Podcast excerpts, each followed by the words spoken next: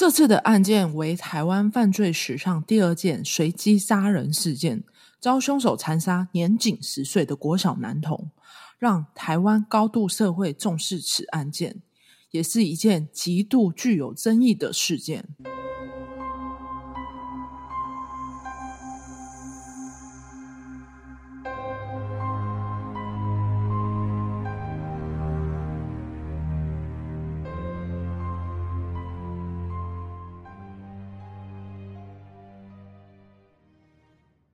家好，我们是解压说，我们是全台最不解压的解压说。我是阿鱼，我是 A 梦。我这次查案子是特别，我在想说，这次我到底要做什么案子？我想到，哎，以前有个社会案件，就是小朋友就汤姆熊，然后被一个陌生男子拐去杀害。我印象很深刻，是那个汤姆熊，就是我们通常会去买一大堆代币，投投投投投的那一件。对对对对对，哦、这个案件我应该你应该小时候就听过，因为那一阵子还有因就是导致就是家长不让小朋友去汤姆熊。有，我有印象，我妈都跟我说，一美赛奇，就说游乐场很危险，都会被家长禁止，所以我就去查了这个案件。然后我今天为大家带来的就是这个汤姆熊随机杀人案。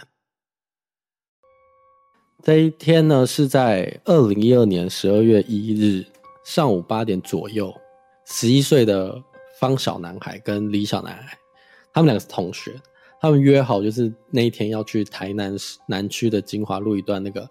汤姆熊欢乐世界打电动，就那时候还蛮有名的啦，所以他们就打算一早就去玩。然后他们是两个人一起去，对，他们两个一起去。哦，他们也应该算是熟客，然后他们就打算骑脚踏车一起去。九点二十左左右，凶嫌看到了方小弟跟李小丽两个人在店门口打电动，就主动上前攀谈。他最开始找的其实是死者的好朋友那个李小弟，但李小弟因为就是认真打电动，就不太理那个嫌犯。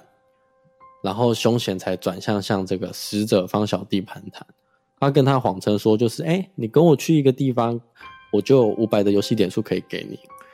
方小弟就没有想那么多，所以他就想说那就去。然后他们凶险就是监视器有拍到，凶险就带着搭着那个方小弟的肩膀，他就走进了厕所。大概过了四分钟左右，凶险就自己独自走出男厕就走了。监视器就没有拍到这个方小弟从厕所里面出来。哦，所以那个凶嫌也没有任何就是带什么东西进去，就是他看起来是干干净净的，是不是？对，他进去就差不多四分钟，今天就拍他进去四分钟，跟这个弟弟进去，出来后面就只有他一个人，身上是干净的，完全没有拍到有任何可疑的物品在身上。没有，就、哦、就是他可能把它收好了吧。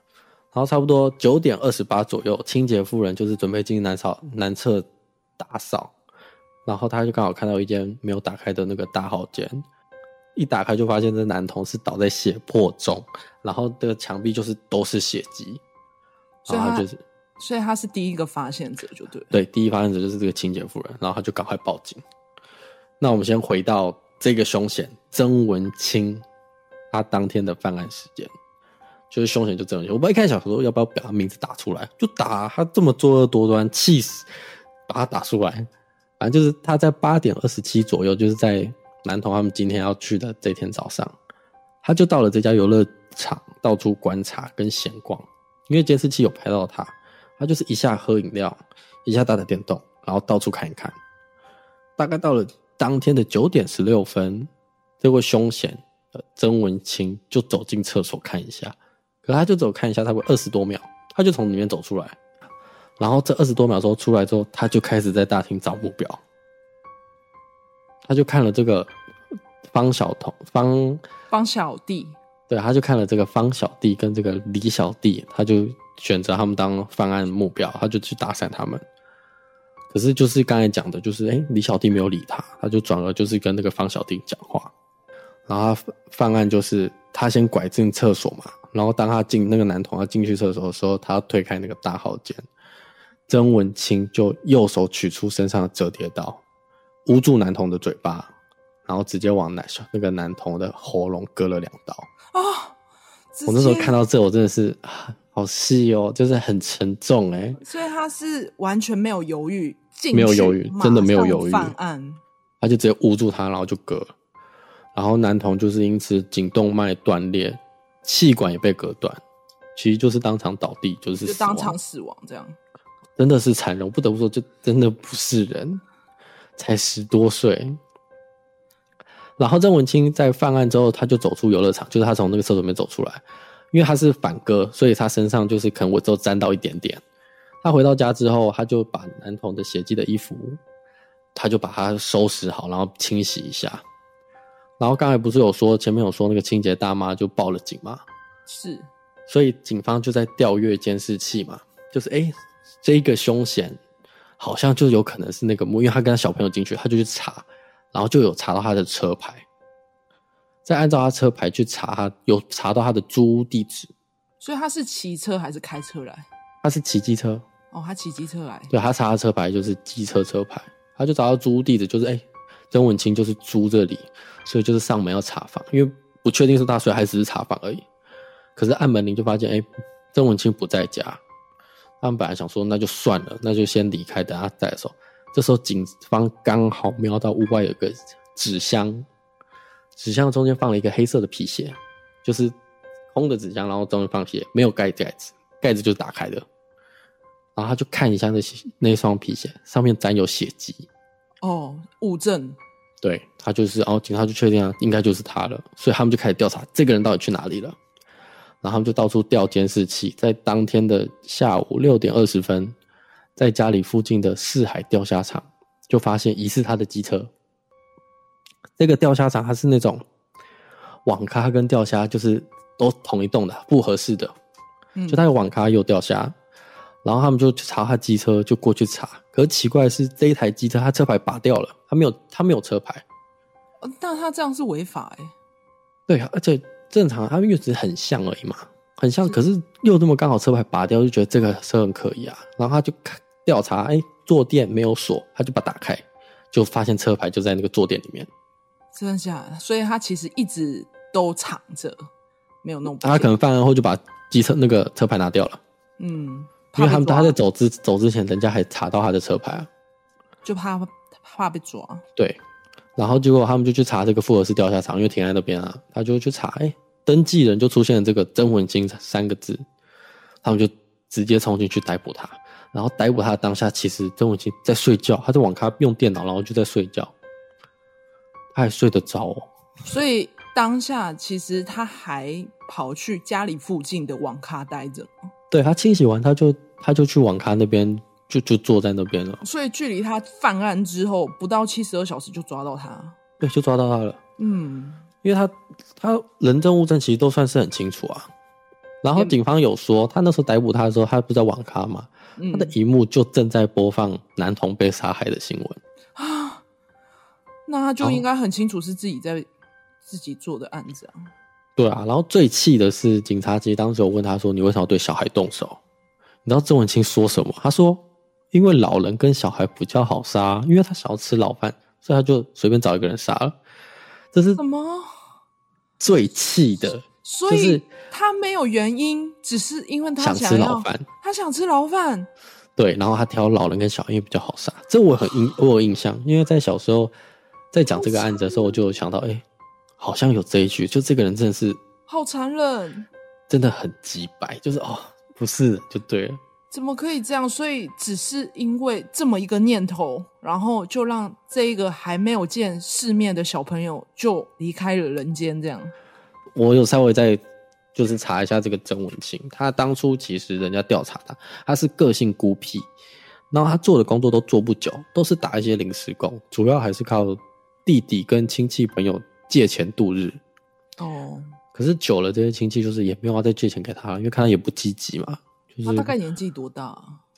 他二十九岁，二十九岁就就想做牢饭，就想做牢饭。你说当厨师吗？不是，就想进去吃牢饭。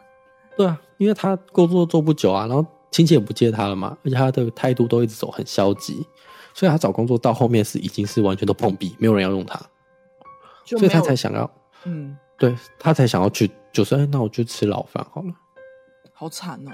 而且曾文清表示哦，他自己有上网查过，在台湾杀几个人不会有什么问题，顶多是坐牢。所以他想借由这个杀人的方式，希望可以完成自己去坐牢吃牢饭的愿望。我查到这真的是，在网络上乱搜几个关键字就认为是这样子，我真的气到就啊，好荒唐哦！这个案件真的不行哎。然后他又有表示，他说他其实当初杀了方小弟之后，如果没被抓，他打算再杀一两个，但他也可以确定他可以判无期徒刑。你哦，所以其实我当时查跟你一样，就是啊，我听到我真的很生气。所以，所以方小弟没有逃过一劫，啊他的朋友李小弟有逃过，有逃过。可是他的意思是说，如果方小弟就是结束后没有被抓，他会再去找人。所以李小弟当下也没发现他朋友没出来这件事吗？李小弟因为在打电动，没有李小弟也还在打电动啊，然后清洁工就先发现了哦。所以那个案发当时是他在玩，然后没有两个在玩哈，然后那个人就跟他搭讪，然后就把他带走了。太残忍了！两个小朋友才十岁、十一岁，所以小朋友出去真的要很小心，真的要小心，而且去那种看完这案件之后，如果我有小朋友，我也不会让他去汤姆熊。应该不是汤姆熊问题，就是比较偏僻，就可能比较容易行凶的地方。而且前面，嗯。嗯在游，可是也不能这样讲，因为我刚刚原本想提到，如果是游乐园，应该可以吧？游乐园可以，小朋友都大人都在旁边呢、啊。嗯，对了。然后他前面不是说他是为了吃牢饭吗？是。可是，在案件审理的过程哦，就是已经进入了司法程序，曾文清突然就向精神鉴定医生表示自己其实是为了自杀而杀人。他说，他就是改说，我不是为了吃牢饭，其实我当下都是。都是想要自杀，我想要被枪决，所以我才故意就是这样讲，想说你们就会给我枪决。他就改跟精神鉴定一直表示这件事情。我觉得他应该是从中得到什么，所以他开始改口。不知道他是预谋好的，还是就他就改说，如果如果失败的话，就不会被判死刑。我完全没有想要吃免费的牢饭。他说想吃牢饭的话，窃盗、抢劫都可以。我是想自杀才杀人。因为他说他之前有自杀很多次都不成，然后他就说，当初说杀一个一两个人不会判死刑，是觉得越说越可恶，死得越容易。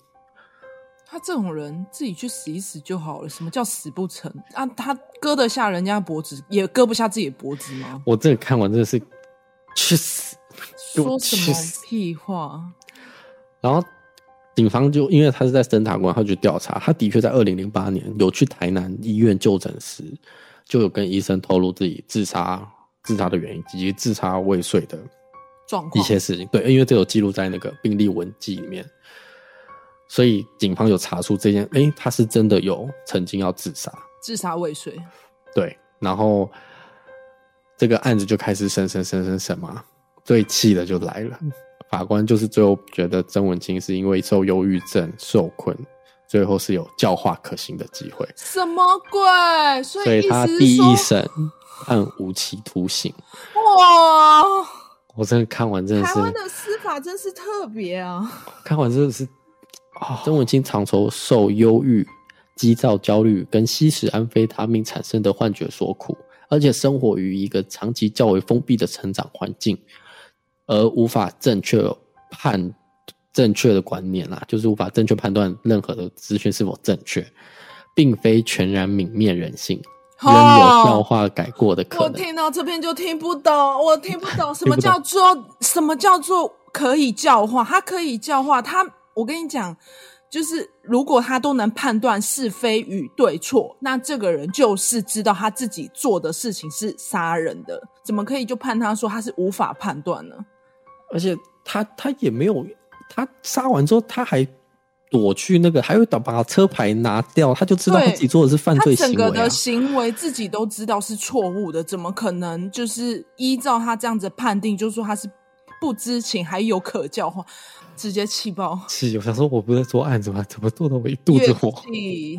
然后这个，因为这一件案件在当初是已经是很轰动了，就一判处无期徒刑，就是暴怒，所以大家就是狂，就是媒体狂写要求再审。对，那我这边就是有查到台湾高等法院台南分院的新闻稿，就他们对外发布的新闻稿，他们就说。曾文清患有分裂型人格障碍，就是潜伏型精神分裂者，低落性感疾病，性低落性情感疾病，边缘性人格疾患，疾患跟重度忧郁症。然后他说，一百零一年七月与女友分手后，十一月下旬女友要求不再联络，所以导致后面就是有精神障碍啊，然后做这些违法行为。这个是法院丢出来的新闻稿，就是当初他们。判决的结束就是最后的这种结局啦，然后再加上刚才讲的自杀未遂嘛，他有四次的自杀未遂，所以他才会想要透过这个杀人，导致自己得到就是枪毙的这个这个机会。对，而且他说曾文清见鲜血喷洒，被害人腿软倒地，他觉得好可怕、好恶心、好残忍、好恐怖，所以才让他原本想要再杀人的意念终止。所以才骑机车逃离现场。什么？他这个我看完的观感是你，你是在帮他想借口吗？你为什么要想帮他想什么腿软腿软倒地恶心而，然后还说这整个情况怎么感觉都是在他们判决的时候帮他拟好的？对，就是你是在帮他说话吗？他说后面想再杀人，你现在跟他说他其实想再杀人，只是他因为看完人家被杀，觉得好可怕，好可怕，然后就不杀了。好可怕！我觉得。他们在司法判刑的时候，是不是都没有处理好这一块？然后最后的理由摘要，他说：“本院认为，被告的犯罪动机不是为了吃牢饭关一辈子，而是为了受死刑执行的理由。”然后他最后就是到三审定验，法官最后就是维持无期徒刑。整件事最讽刺的就是曾文清的预言就是成真啊！所以他就真的得到他想要的牢饭之旅，太扯了，真是气。所以他现在还在伏法吗？他现在还在伏法吗？我就还在服刑吗？是哦，所以他还活着，无期徒刑啊，他没有出来了。我觉得听完整个案件呢、啊，我就是觉得。我们都要保护好自己，以及就是教育好我们自己的下一代。听完对于司法有点凉掉，心凉是真的心凉。其实我做了那么多案件，我也觉得有些时候那些判决不清楚啦，因为并没有对这一块很深，但就觉得会比较荒谬一点。就是那时候看看别的国家，就觉得哎，别的国家怎么这样？然后再稍微这次开始查过我们自己国家的，就是到底。就是一样会有不公的情况，他真的又无期徒刑，最后他就是无期徒刑的呢。而且人家只是小朋友，你知道我查查的时候，我还得到这就是这些家属的那种负面情绪的行为，就说啊，这才几岁，我真的是第一次。你之前不跟我说你做案子会有一点小走心吗？我说怎么可能，嗯、我就做嘛。对对对，有想哭的感觉，真的就很沉重。就是觉得，哎、欸，小朋友就是才几岁就被杀，然后你就给他个无期徒刑，到这什么司法？应该说，令人觉得不能苟同的，就是大家都在期待用司法来帮助我们。就是还还给家属一个公道，但实际上也没有做到。你这一句其实我那时候有查到，他们有表示，就是啊表示说，死刑一直都不是一个以一命抵一命的东西，就对了。不推崇没错，可是那再怎么样，家属的安，家属的痛要谁来负责？那今天案件就到这里，记得订阅我们的 IG 跟。FB 粉丝团，我们的 IG 账号是 VIP 点 TALK。粉丝团解压说说话的说解压。啊，如果有在？Apple Podcast 记得去评分、留言，谢谢。哎，听说你拿了一个，然后就很开心。你说一个评论吗？对啊，有啊。他说我们的转成案件频道也太酷了吧！然后你就高兴了三天，我看你们跳来跳去的。嗯。还去买买喝的来庆祝，所以多留言，我们都会看，都会看，超兴奋。好，那今天就到这喽，拜拜。我是梦，我是阿宇，我们下期见，拜拜。